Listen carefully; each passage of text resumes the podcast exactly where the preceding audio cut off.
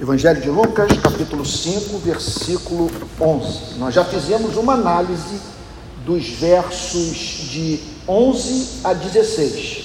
Então, eu vou fazer uma leitura passant desses versos, só para nós, nós nos situarmos, a fim de que façamos juntos análise dos versos 17, 18 e 19.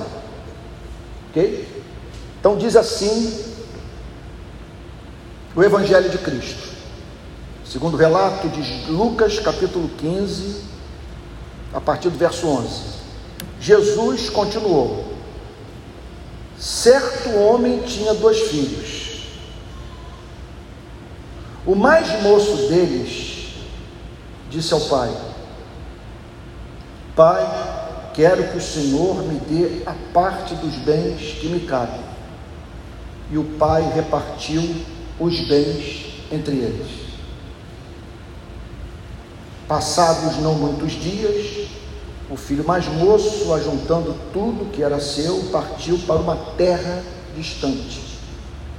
E lá desperdiçou todos os seus bens, vivendo de forma desenfreada.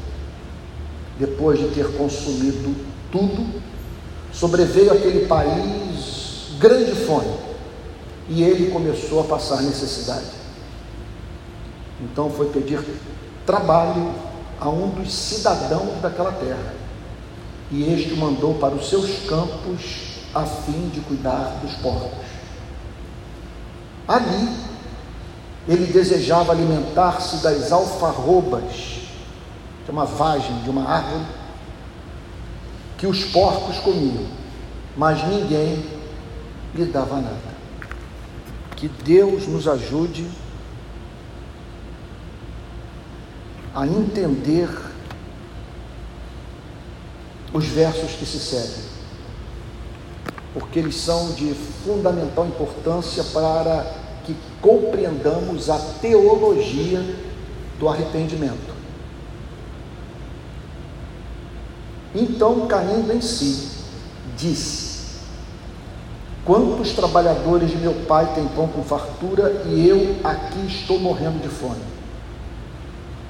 Vou me arrumar, voltar para o meu pai e lhe dizer: Pai, pequei contra Deus e diante do Senhor, já não sou digno de ser chamado de seu filho, trata-me como um dos seus trabalhadores.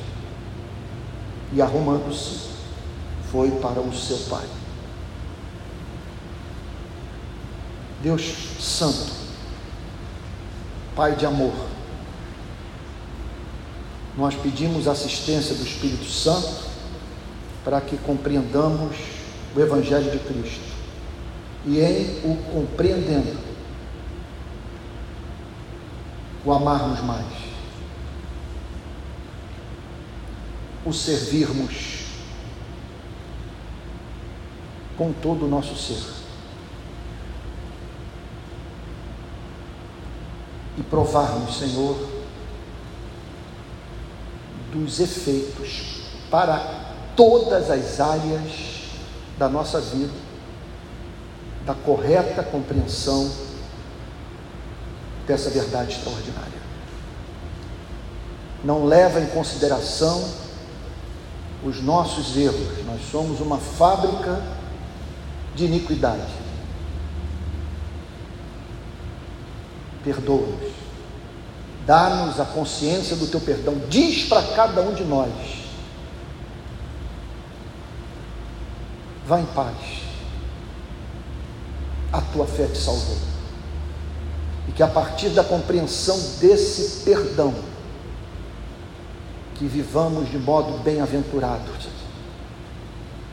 certos de que se fomos justificados dos nossos pecados pela fé em Cristo, nossas orações são ouvidas e todas as coisas cooperam para o nosso bem.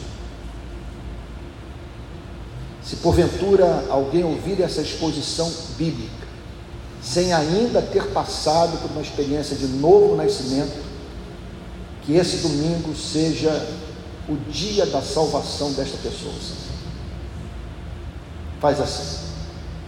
É o que te pedimos em nome de Jesus. Amém.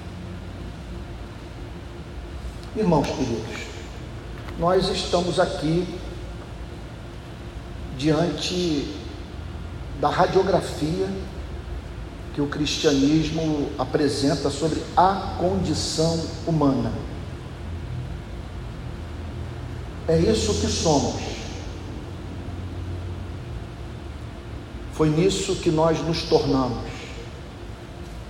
E as decisões que a nossa espécie tomou, a começar pelos nossos, pra, pelos nossos pais, no decorrer dos séculos, nos levou para esse mundo. Eu confesso que não preciso da leitura de nenhuma obra existencialista, não preciso de Woody Allen, eu não preciso de Heidegger, eu não preciso de Jean Paul Sartre para conhecer a miséria humana. Eu a encontro no, no Antigo Testamento, no livro de Eclesiastes, por exemplo. Tudo que ocorre debaixo do sol, diz Salomão, é vaidade e correr atrás do vento. E eu encontro essa descrição da condição humana nessa parábola, de facílima compreensão. O processo todo do distanciamento do Criador e suas consequências é apresentado por esses versos iniciais da parábola do filho pródigo. Gente, isso é profundamente racional. Estávamos em casa nós tínhamos segurança. A vida fazia sentido para cada um de nós. Não éramos escravos das nossas paixões. E porque as nossas iniquidades não determinavam a nossa forma de ver a vida, nós conseguíamos ver nesse planeta declaração de amor em tudo. Era impossível olhar para um fruto, para uma árvore, para o nascer do sol, para uma noite enluarada e ali não divisar uma declaração de amor. tínhamos paz, sabíamos quem éramos, de onde viéramos e para onde haveríamos de ir. Segundo, o amplo testemunho do Antigo e do Novo Testamento, nós decidimos deixar a casa do Pai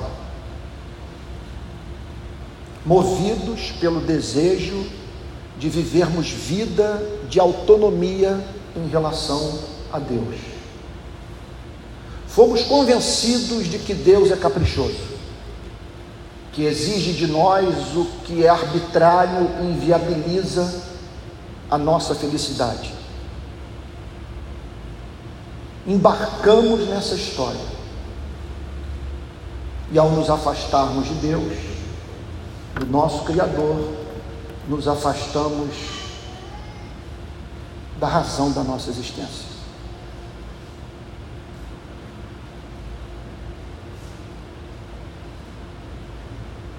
E. Qualquer proposta de felicidade que lhe seja apresentada,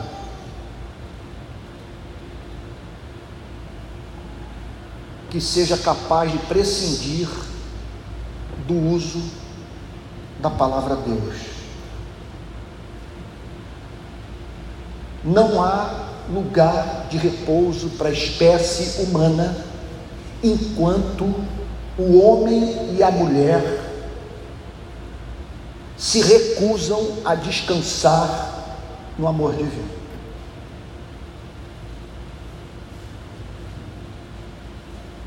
Que Jesus declara, portanto, nessa passagem, é que ao sairmos da casa do Pai, nós experimentamos uma queda, que significa o seguinte: deixamos de vivenciar a alegria dos anjos e nivelamos a nossa vida à vida dos animais. Observe o percurso, onde a tragédia se inicia e para onde o livre arbítrio condicionado pelo desamor a Deus nos conduziu. Ele sai da casa do Pai e é encontrado tendo que trabalhar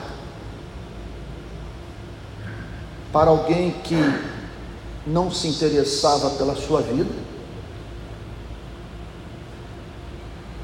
após ter perdido tudo o que herdara e disputando comida com os porcos, num cenário de fome.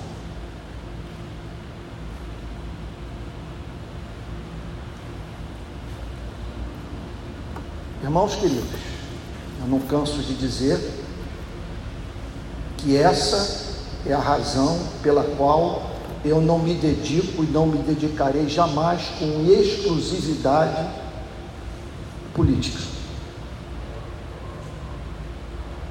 Porque o que nós encontramos aqui transcende as condições sociais dos seres humanos. Essa descrição que Cristo faz da humanidade é a descrição do ser humano que vive no Senegal, no Paquistão, no Afeganistão, na Suécia, na França, nos Estados Unidos. Isso aqui é suprapolítico, supra-ideológico. Isso aqui pega todas as etnias, está presente em todas as culturas, afeta a vida do rico e do pobre.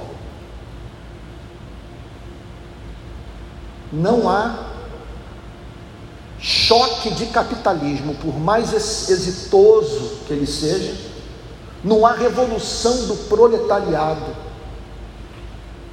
por mais que seu sonho utópico se aproxime da realidade do mundo sem desigualdade, que sejam capazes de eliminar esse sofrimento descrito por Cristo. Fome numa terra distante, num contexto de culpa, abandono, desilusão, de perda completa do encanto pela vida.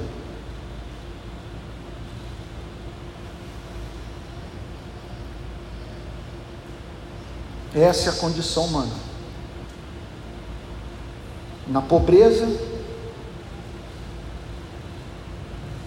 não ter a quem recorrer no universo, a fim de buscar socorro.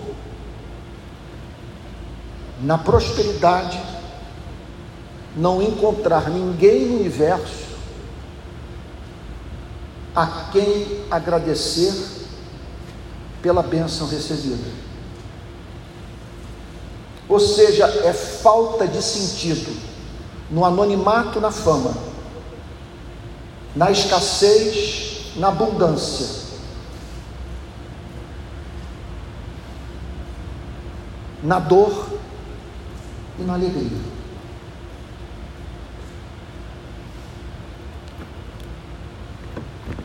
A maravilha é que Deus é encontrado nessa passagem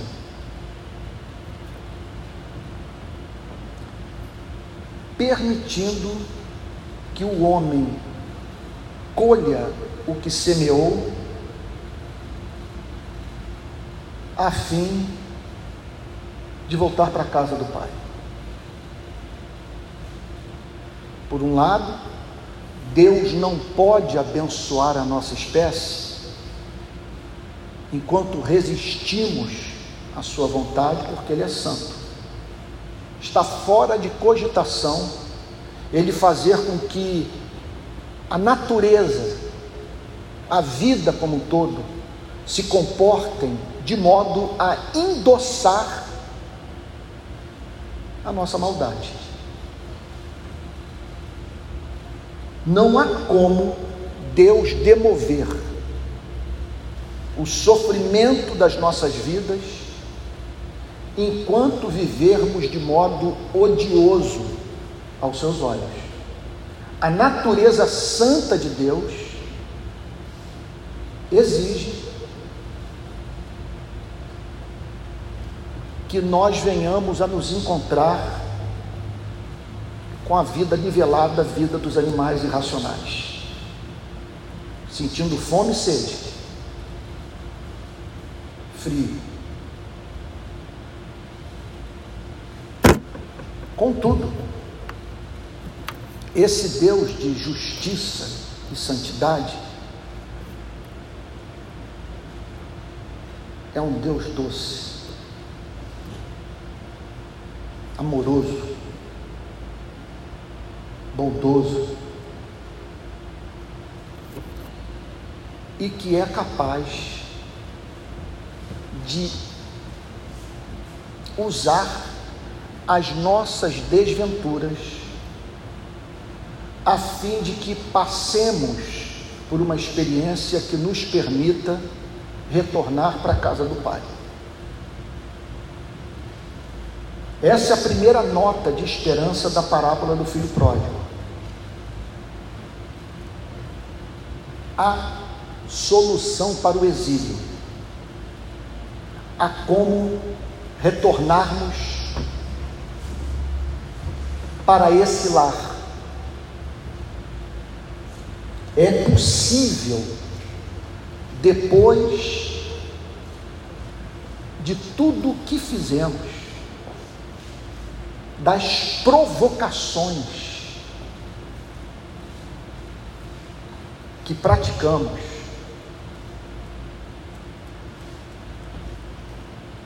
A santidade de Deus, nós nos reconciliarmos com o Criador. E o Criador passar a nos tratar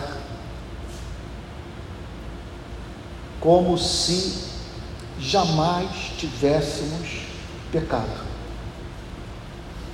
Essa é a mensagem central do Evangelho. O Evangelho trata-se de uma mensagem que tem como objetivo trazer esperança para o ser humano. Então, aqui estamos nós, provando do mais agudo desespero existencial. Sem paz, sem direção, sem sentido para viver, nas lutas, não tendo a consolação de alguém que seja maior do que os nossos problemas, e nas alegrias, em vez de atribuirmos o motivo do nosso regozijo a um ser que nos ama, temos que ver o bem que oferimos da vida como subproduto do acaso, como algo que aconteceu, como poderia não ter acontecido.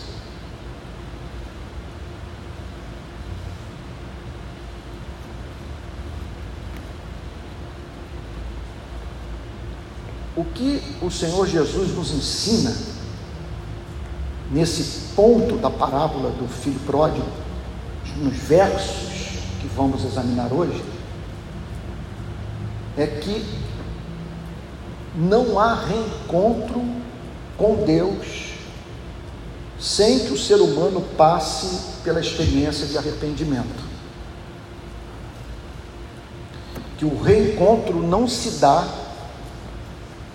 quando você única e simplesmente percebe que é infeliz e que a felicidade só pode ser encontrada em Deus. Isso está envolvido, mas não se resume a isso.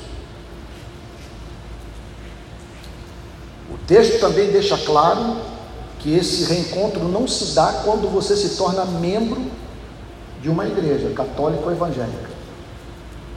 Quando você também abandona certos comportamentos considerados pecaminosos e passa a viver uma vida do ponto de vista moral considerada correta.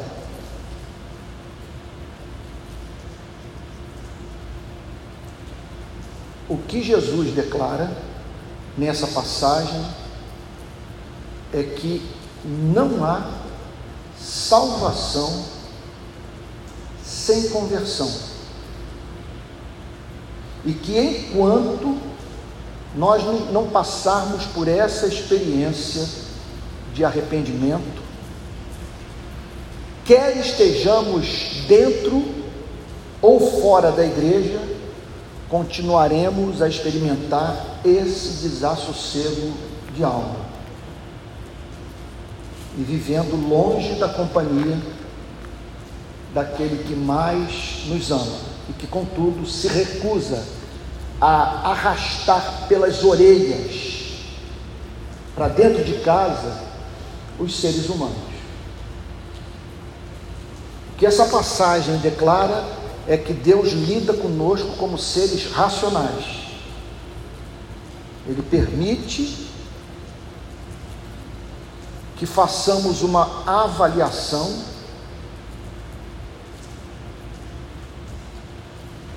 do curso da nossa história, das nossas presentes condições de vida e experimentemos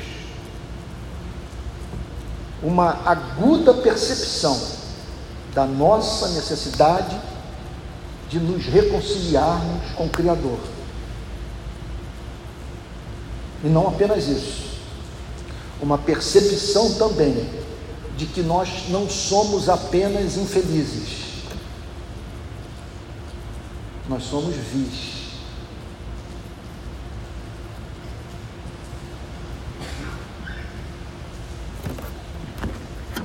Diz o texto, vamos lá para os versos de hoje. Verso 17: Então caindo em si, então caindo em si. O que significa que a vida serviu de obstetra, obstetra da verdade no espírito desse irmão mais novo da parábola do filho pródigo.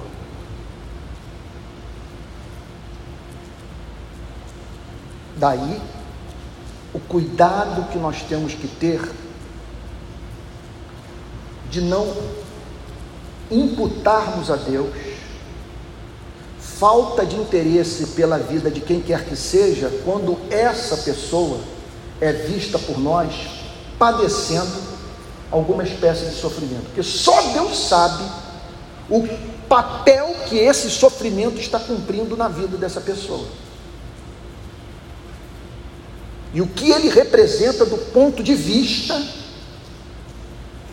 do arrependimento, que é chamado aqui de caindo em si. Caindo em si. Você já teve essa experiência de cair em si, de ter contato com o seu coração? Eu não estou dizendo ter contato com seus desejos socialmente construídos. Porque, me perdoe dizer, só um idiota para acreditar que é livre. E que suas escolhas brotam do mais profundo do seu ser que elas não são fabricadas pela cultura. Como diz Tim Keller, num dos seus livros, se você volta para a Idade Média, encontra um homem com tendências homossexuais, porém, com forte propensão à guerra, a comportamento violento, você o verá suprimindo a sua inclinação homossexual e dando vazão à sua violência, porque era isso que a cultura ditava naqueles dias. Pense hoje nesse homem numa cidade como Amsterdã, Rio de Janeiro ou Nova York, lidando com ambos os desejos, e você o verá suprimindo a sua inclinação à violência e dando vazão ao seu desejo homossexual. Então é uma viagem nós julgarmos que as nossas escolhas em totum não são socialmente construídas. Não que não passe pela nossa cabeça a ideia que fomos totalmente livres na escolha da, da indumentária que estamos usando hoje. Da forma como administramos o tempo na semana que se findou.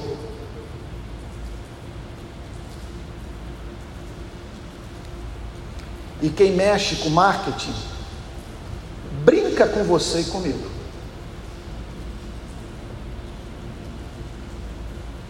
Olhe para o funcionamento dos tais algoritmos nas redes sociais. Não são poucas as vezes que eu recebi mensagens nas minhas redes sociais é, me apresentando camisa a ser comprada por mim para homens nascidos na década de 60. Ou então está sempre aparecendo na timeline alguma coisa sobre a qual eu tenha pesquisado e procurado nas redes sociais. E é claro que nesse sentido, portanto, muita alusão ao bodyboard, muita alusão ao Botafogo e e muita alusão ao Tim Keller, que eu gosto tanto, entre outros tantos interesses demais da minha vida. Eles jogam com isso. Eu li, vi um documentário recentemente falando sobre as eleições nos Estados Unidos e como que a partir da Inglaterra essa gente que mexe com marketing político cercou a igreja de uma tal maneira que reforçou as inclinações político-ideológicas de um setor da igreja e, focado nos indecisos, fez com que os indecisos migrassem para os interesses políticos daqueles que manipulava esses dados e fazendo chegar, portanto, na sua rede social o que o induzia a abraçar uma determinada ideologia e, consequentemente, votar num determinado político profissional. Esse cair em si significa o contato com o que há de mais verdadeiro na sua vida. É o contato com aquela verdade que poderíamos chamar de metafísica.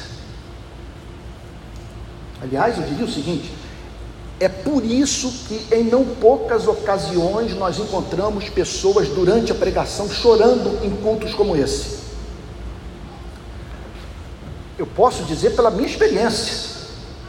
Nas ocasiões em que sentado nessa cadeira, na cadeira de um templo qualquer, eu me vi abrindo as minhas pernas, botando minha cabeça entre os joelhos, em razão da comoção que me acometeu. E o que, que aconteceu ali? Eu tive o contato com uma verdade que estava sob escombros na minha vida. Eu tive um contato com a minha alma, com as minhas reais necessidades, que extrapolam as necessidades socialmente construídas. Foi o que aconteceu com esse irmão mais novo da parábola do filho pródigo, e é o que Cristo declara que acontece na vida de todo aquele que tem um verdadeiro encontro com Deus. Não há experiência de conversão sem esse cair em si. Esse, os americanos chamam de realize. Essa compreensão das grandes verdades da vida. Que você é mais do que um ser biológico. Você tem uma alma.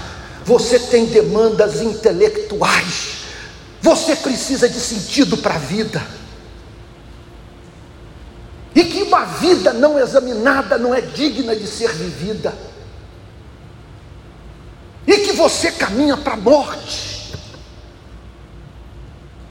e que após o fim da sua vida biológica, você pode tombar num vazio existencial, ter a sua personalidade pulverizada, voltar ao estado de poeira estelar um dia,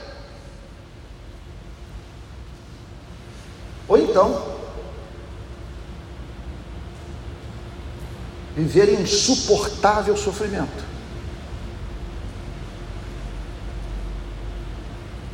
tomando consciência do fato de que o universo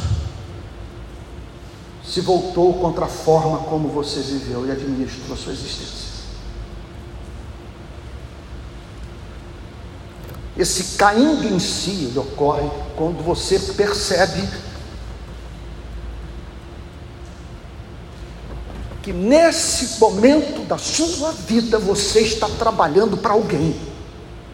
Alguém disse para você: tudo isto lhe darei se prostrado me adorares. Isso pode ser uma ideologia, pode ser um partido político, pode ser sexo, pode ser fama, pode ser dinheiro, pode ser sua mulher, pode ser seu marido, seus filhos, seu hobby. É alguma coisa que não é, olha, até mesmo em si pecaminosa, mas que foi transformada em ídolo na sua vida. e que promete o que não pode cumprir.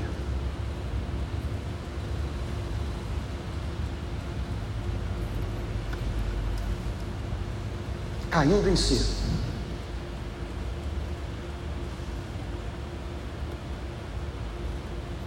Olha o amor de Deus, o estranho amor de Deus. Observe aquele rapaz comendo comida com os porcos, faminto. sujeito a um proprietário de terras que o ignorava. Olhe para a vida dele. Onde você encontra amor do Criador por uma criatura cuja vida foi reduzida a essa condição. E Jesus descreve aqui o Deus de amor regulando as circunstâncias da vida, a fim de que a vida, pela ação do Espírito Santo, sirva de parteira da verdade. Bom, o que eu posso lhe dizer é que, posso falar a partir da minha própria experiência, se Deus, de fato,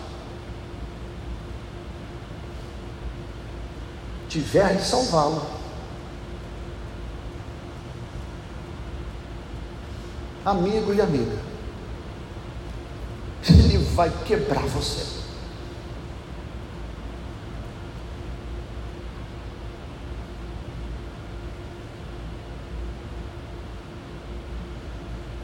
E ele tem seus métodos.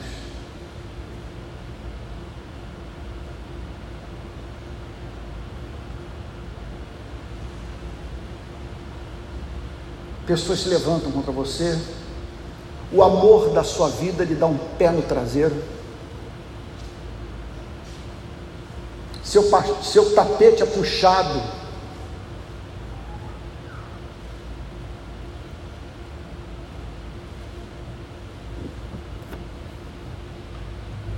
no lugar onde você trabalha?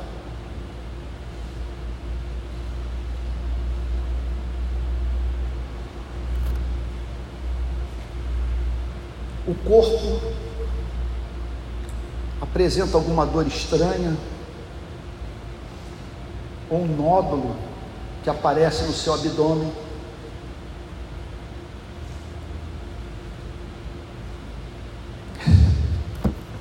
Gente, eu costumo dizer o seguinte: o pecado que menos combina com a nossa condição é o orgulho. Que a, nossa condição não permite. Você pode amanhecer amanhã gemendo, clamando por misericórdia. Observe, portanto, o papel que o sofrimento cumpriu na vida desse rapaz da parábola. E a graça divina, usando as circunstâncias da sua existência para que ele caísse em si, caindo em si, tendo contato com sua alma, com seu verdadeiro eu, passando por cima dos desejos socialmente construídos a fim de ter o um contato com a sua real humanidade, caindo em si.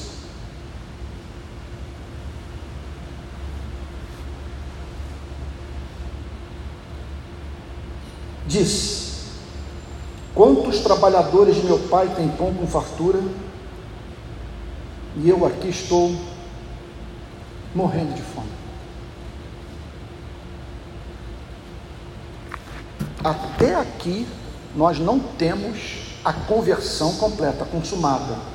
O que nós encontramos nessa declaração é um elemento de toda conversão verdadeira.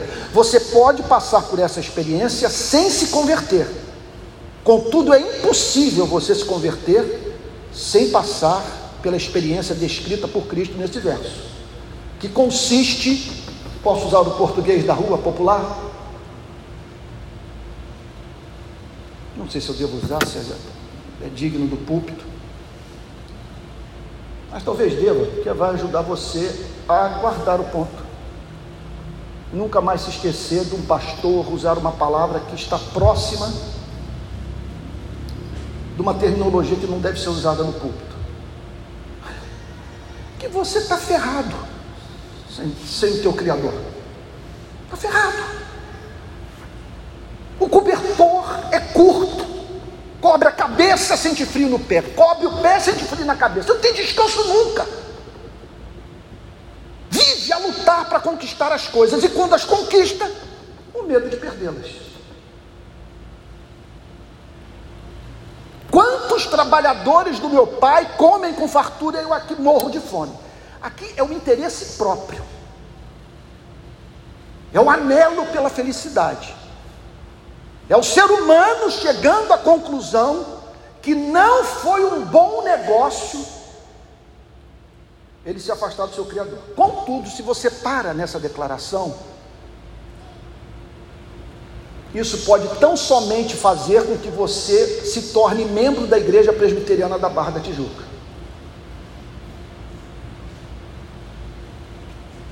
Porque você não é bobo. Você quer um ser que ouça suas orações, banque os seus sonhos, e é claro que criar filhos num ambiente como esse é muito interessante. Pode mantê-los, por exemplo, afastados das drogas.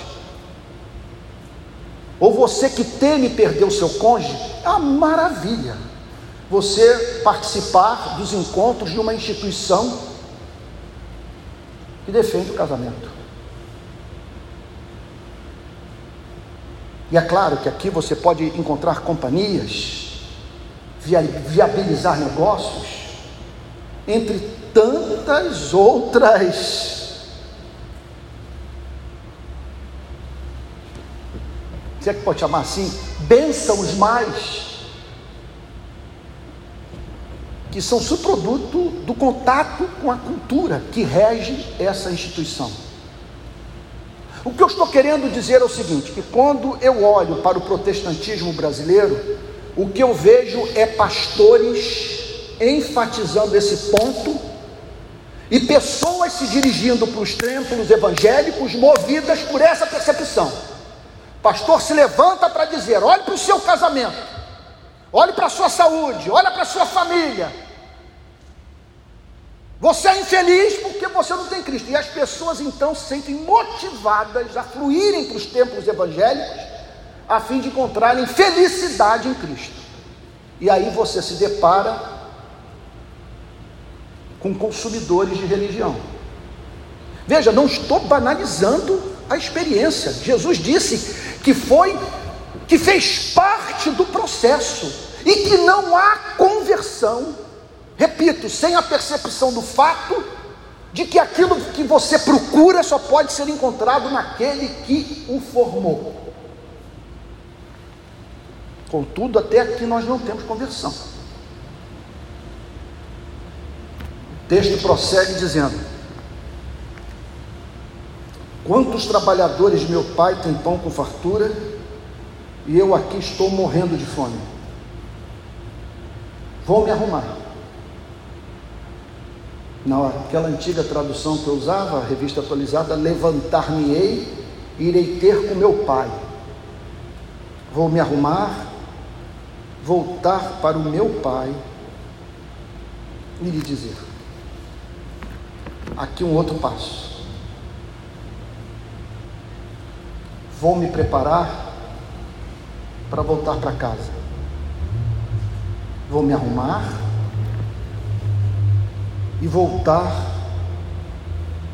para o meu pai. Aqui nós vemos a luz da graça penetrando nos recônditos da alma e fazendo com que o homem se aproxime gradativamente do seu Criador. Levantar-me-ei e irei, irei ter com meu Pai.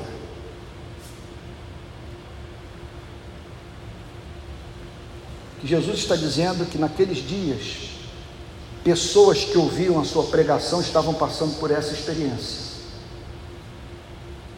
Porque Jesus anunciava um Deus de amor, e aquelas pessoas foram levadas por meio da pregação de Cristo, a em vez de voltarem para a casa de Deus, voltarem para a casa do Pai. Vou me arrumar, voltar para o meu Pai.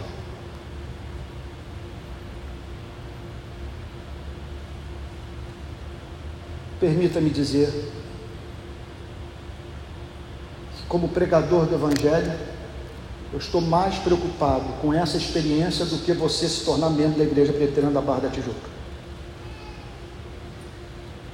Mais importante do que o seu nome estar no hall de membros dessa igreja É você, através do ministério dessa igreja, quem sabe, voltar para a casa do Pai. E voltar para quem mais o ama. Não há ninguém que tenha maior interesse pela sua vida. Sua mãe e seu pai não conhecem o seu cheiro, tal como o seu Criador o conhece. Não há ninguém mais interessado na sua vida. O que o Senhor Jesus está dizendo aqui é uma bomba atômica nesse mundo sem significado. O que ele está dizendo é que a conversão verdadeira ocorre quando um ser humano compreende que o retorno para Deus é o retorno para o Pai. E que significa, portanto, o retorno para o convívio com um ser descomplicado, doce, amoroso, verdadeiramente interessado na sua felicidade. Vou me arrumar, voltar para o meu pai e lhe dizer: Pai, Pai, não é Deus, é Pai. Veja, qual é a importância de nós nos determos na análise dessa declaração, Pai. Dá vontade de pegar o microfone e sair andando por aí. Quando ele fala Pai, ele está dizendo a seguinte coisa: Eu me dirijo a quem é digno do meu amor. Eu não estou voltando para a casa de Deus, eu estou voltando para a casa de um ser am amável. Quando ele declara Pai, ele está dizendo o seguinte: Eu não pequei contra a lei, eu pequei contra o amor. Ele não é digno de receber esse tratamento que eu lhe tenho dado, porque se ele é o que Cristo está dizendo, amoroso, perdoador, bondoso, gracioso, leal, paciente, ele é digno do meu tudo, da entrega mais radical da minha vida, ele é digno que eu me coloque no seu altar e consagre todo o meu ser a ele. Pai, agora a conversão. Aqui a obra da graça é consumada. Pequei contra Deus e diante do Senhor. Esse é o ponto.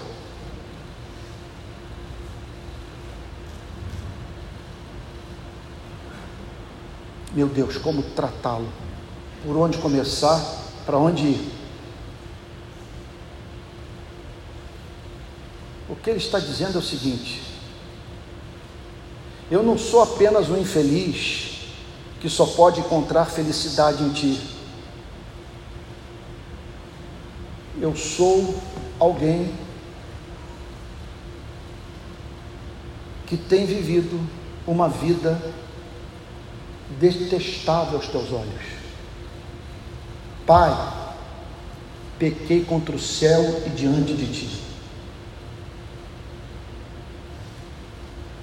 Eu estou nesse buraco, não é porque me faltou entendimento, ou em razão de eu não ter sido um bom filósofo, um bom pensador,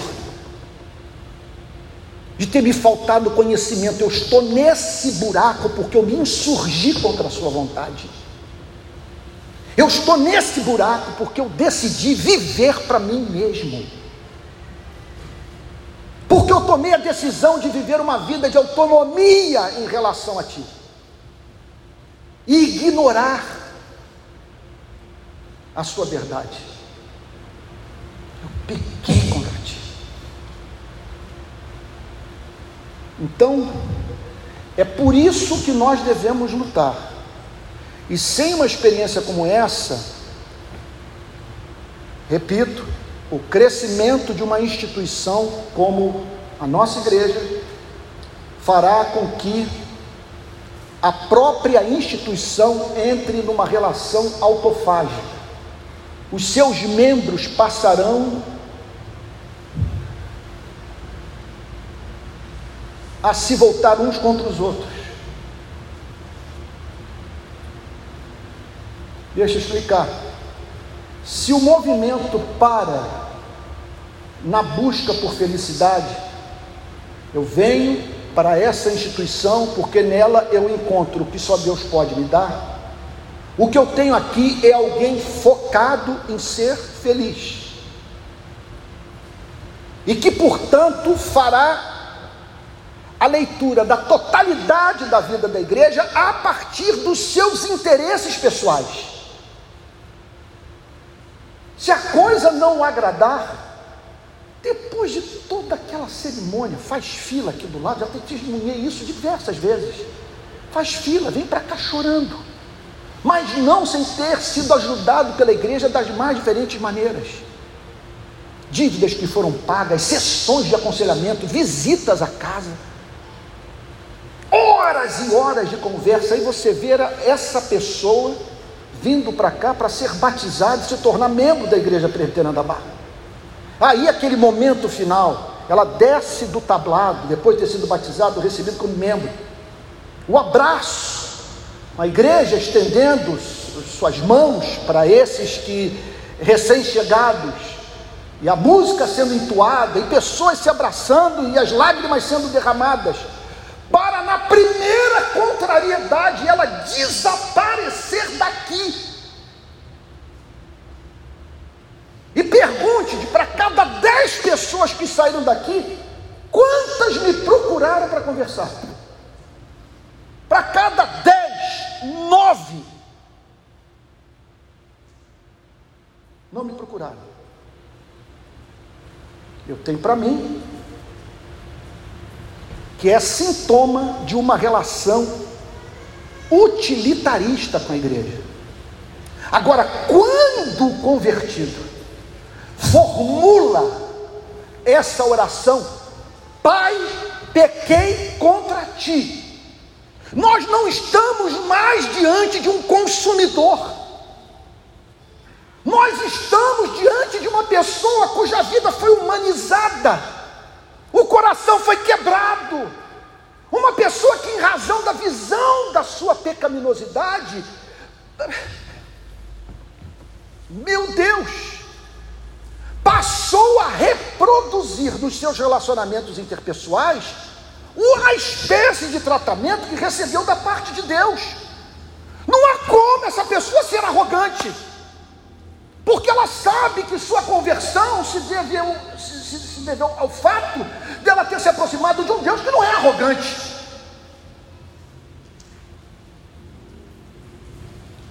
Então não há conversão sem arrependimento, sem confissão de pecado, sem que você retire da sua cabeça a ideia de que você não é inocente nessa história. Você pecou contra a luz, você pecou contra a verdade, você pecou contra a sua consciência. Você fez aquilo que você reprova na vida das pessoas. E os pregadores têm medo de falar nesses termos. E por isso, um bando de mimados. Pessoas que não revelam essa doçura. Olha, ontem eu recebi na minha casa um ex-detento. Aliás, dois detentos ontem foram almoçar comigo. A Thaís, que está aqui conosco, esteve na minha casa, me deu o privilégio de me visitar e ela testemunhou tudo. Os dois passaram pelas carceragens da Polícia Civil. Cinco anos atrás das grades, três anos e meio em Bangu. Viram um inferno. Um inferno sarna, tuberculose, coceiras infernais, tortura, surras, Um deles falou como que se executava pessoas dentro das celas, o chamada corneta. Você coloca cocaína dentro de uma caneta e sopra nos ouvidos, nas narinas, e a pessoa morre como se fosse por overdose. Como se ela tivesse consumido cocaína dentro da cela. Um desses detentos me convidou essa semana para participar das sessões de fotografia que seriam feitas hoje no aterro do Flamengo, porque ele está concluindo seu curso de direito. Ele é hoje nosso irmão na fé, largou o crime, casado, membro de uma igreja evangélica da nossa cidade, terminando o curso de direito, trabalhando conosco e também desempenhando importante função na Comissão de Direitos Humanos da Assembleia Legislativa do Rio de Janeiro. Aliás, abra um parênteses: bandido bom é bandido morto. É aquela teologia que emerge das trevas com cheiro de enxofre. Se essa teologia fosse aplicada em sua vida, você não estaria aqui. Bom, o que, que ele disse?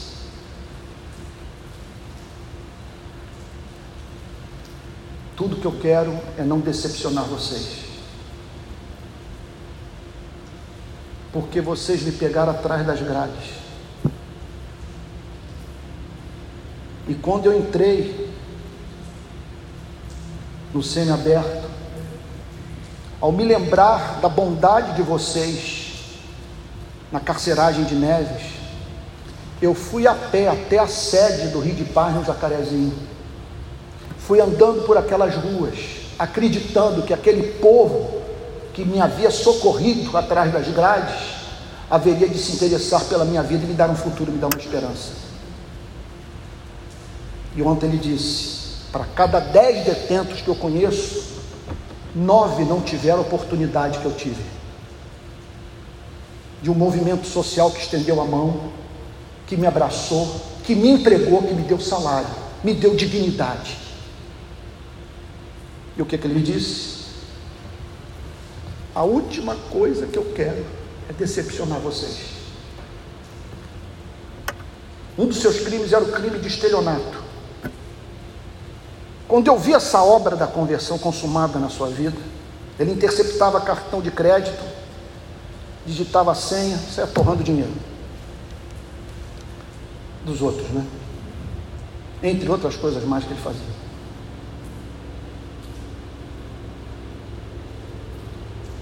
Tivemos um problema na comunidade, precisávamos comprar alguma coisa, não tínhamos dinheiro em espécie. Eu tirei o cartão de crédito do bolso, e disse para ele aqui: Olha, essa é a senha. Você vai lá e compre o que nós estamos precisando. Teve alguém que disse o seguinte: o Senhor não está sendo sábio, o Senhor está o expondo à tentação na área em que ele é mais frágil. Mas tem horas que a melhor coisa é você ficar calado.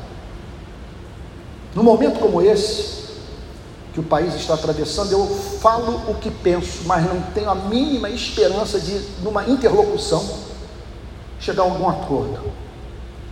Quando eu vi a resposta, eu falei o seguinte: como é que eu vou convencê-lo que a vida dele foi transformada?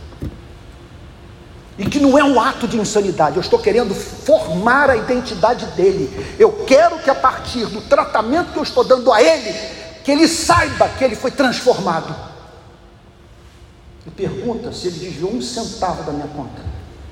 É o meu braço direito. Eu não subo o morro do Rio de Janeiro sem que ele esteja do meu lado.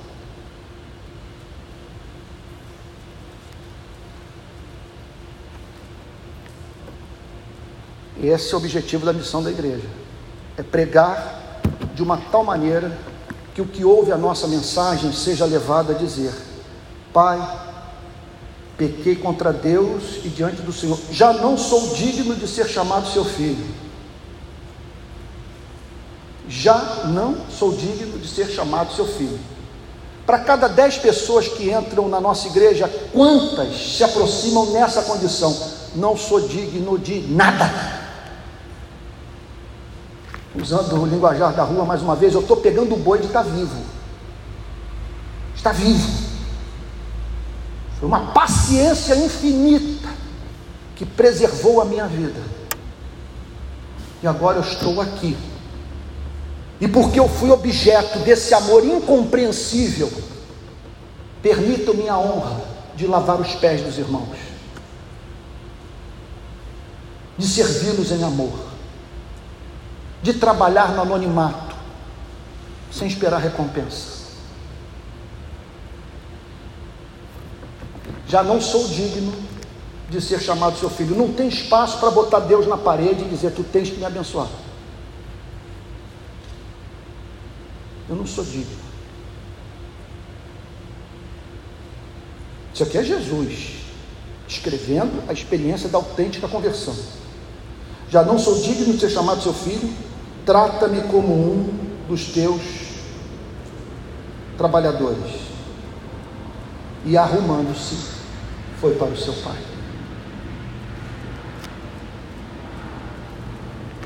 Irmãos queridos, talvez vocês tenham vivido aqui hoje juntamente comigo, assim, uma verdadeira gangorra espiritual uma, como é que eu poderia dizer? Uma montanha russa. Em alguns momentos da mensagem, o pânico, a perplexidade, o choque, o confronto, a perturbação. E outros momentos, isso é bom demais para ser verdade. Essa é a dinâmica do Evangelho o Evangelho fere para poder curar. Primeiro, o diagnóstico. Essa é a sua condição. Um desassossegado crônico, um infeliz. E não apenas infeliz, vil. Contudo, Jesus pede para que o pregador diga para você: porém, o Pai é louco de amor pela sua vida. E os sofrimentos que você atravessou no decurso da sua existência tiveram como propósito levá-lo a cair em si. Ter contato não com, repito, o seu ego socialmente construído. Aquilo que ensinaram você a ser,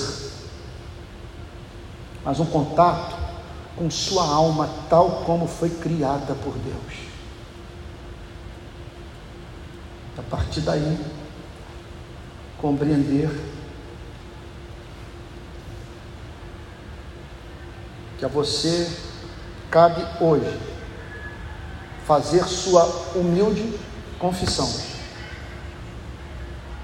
Nada exigir, apenas clamar por misericórdia.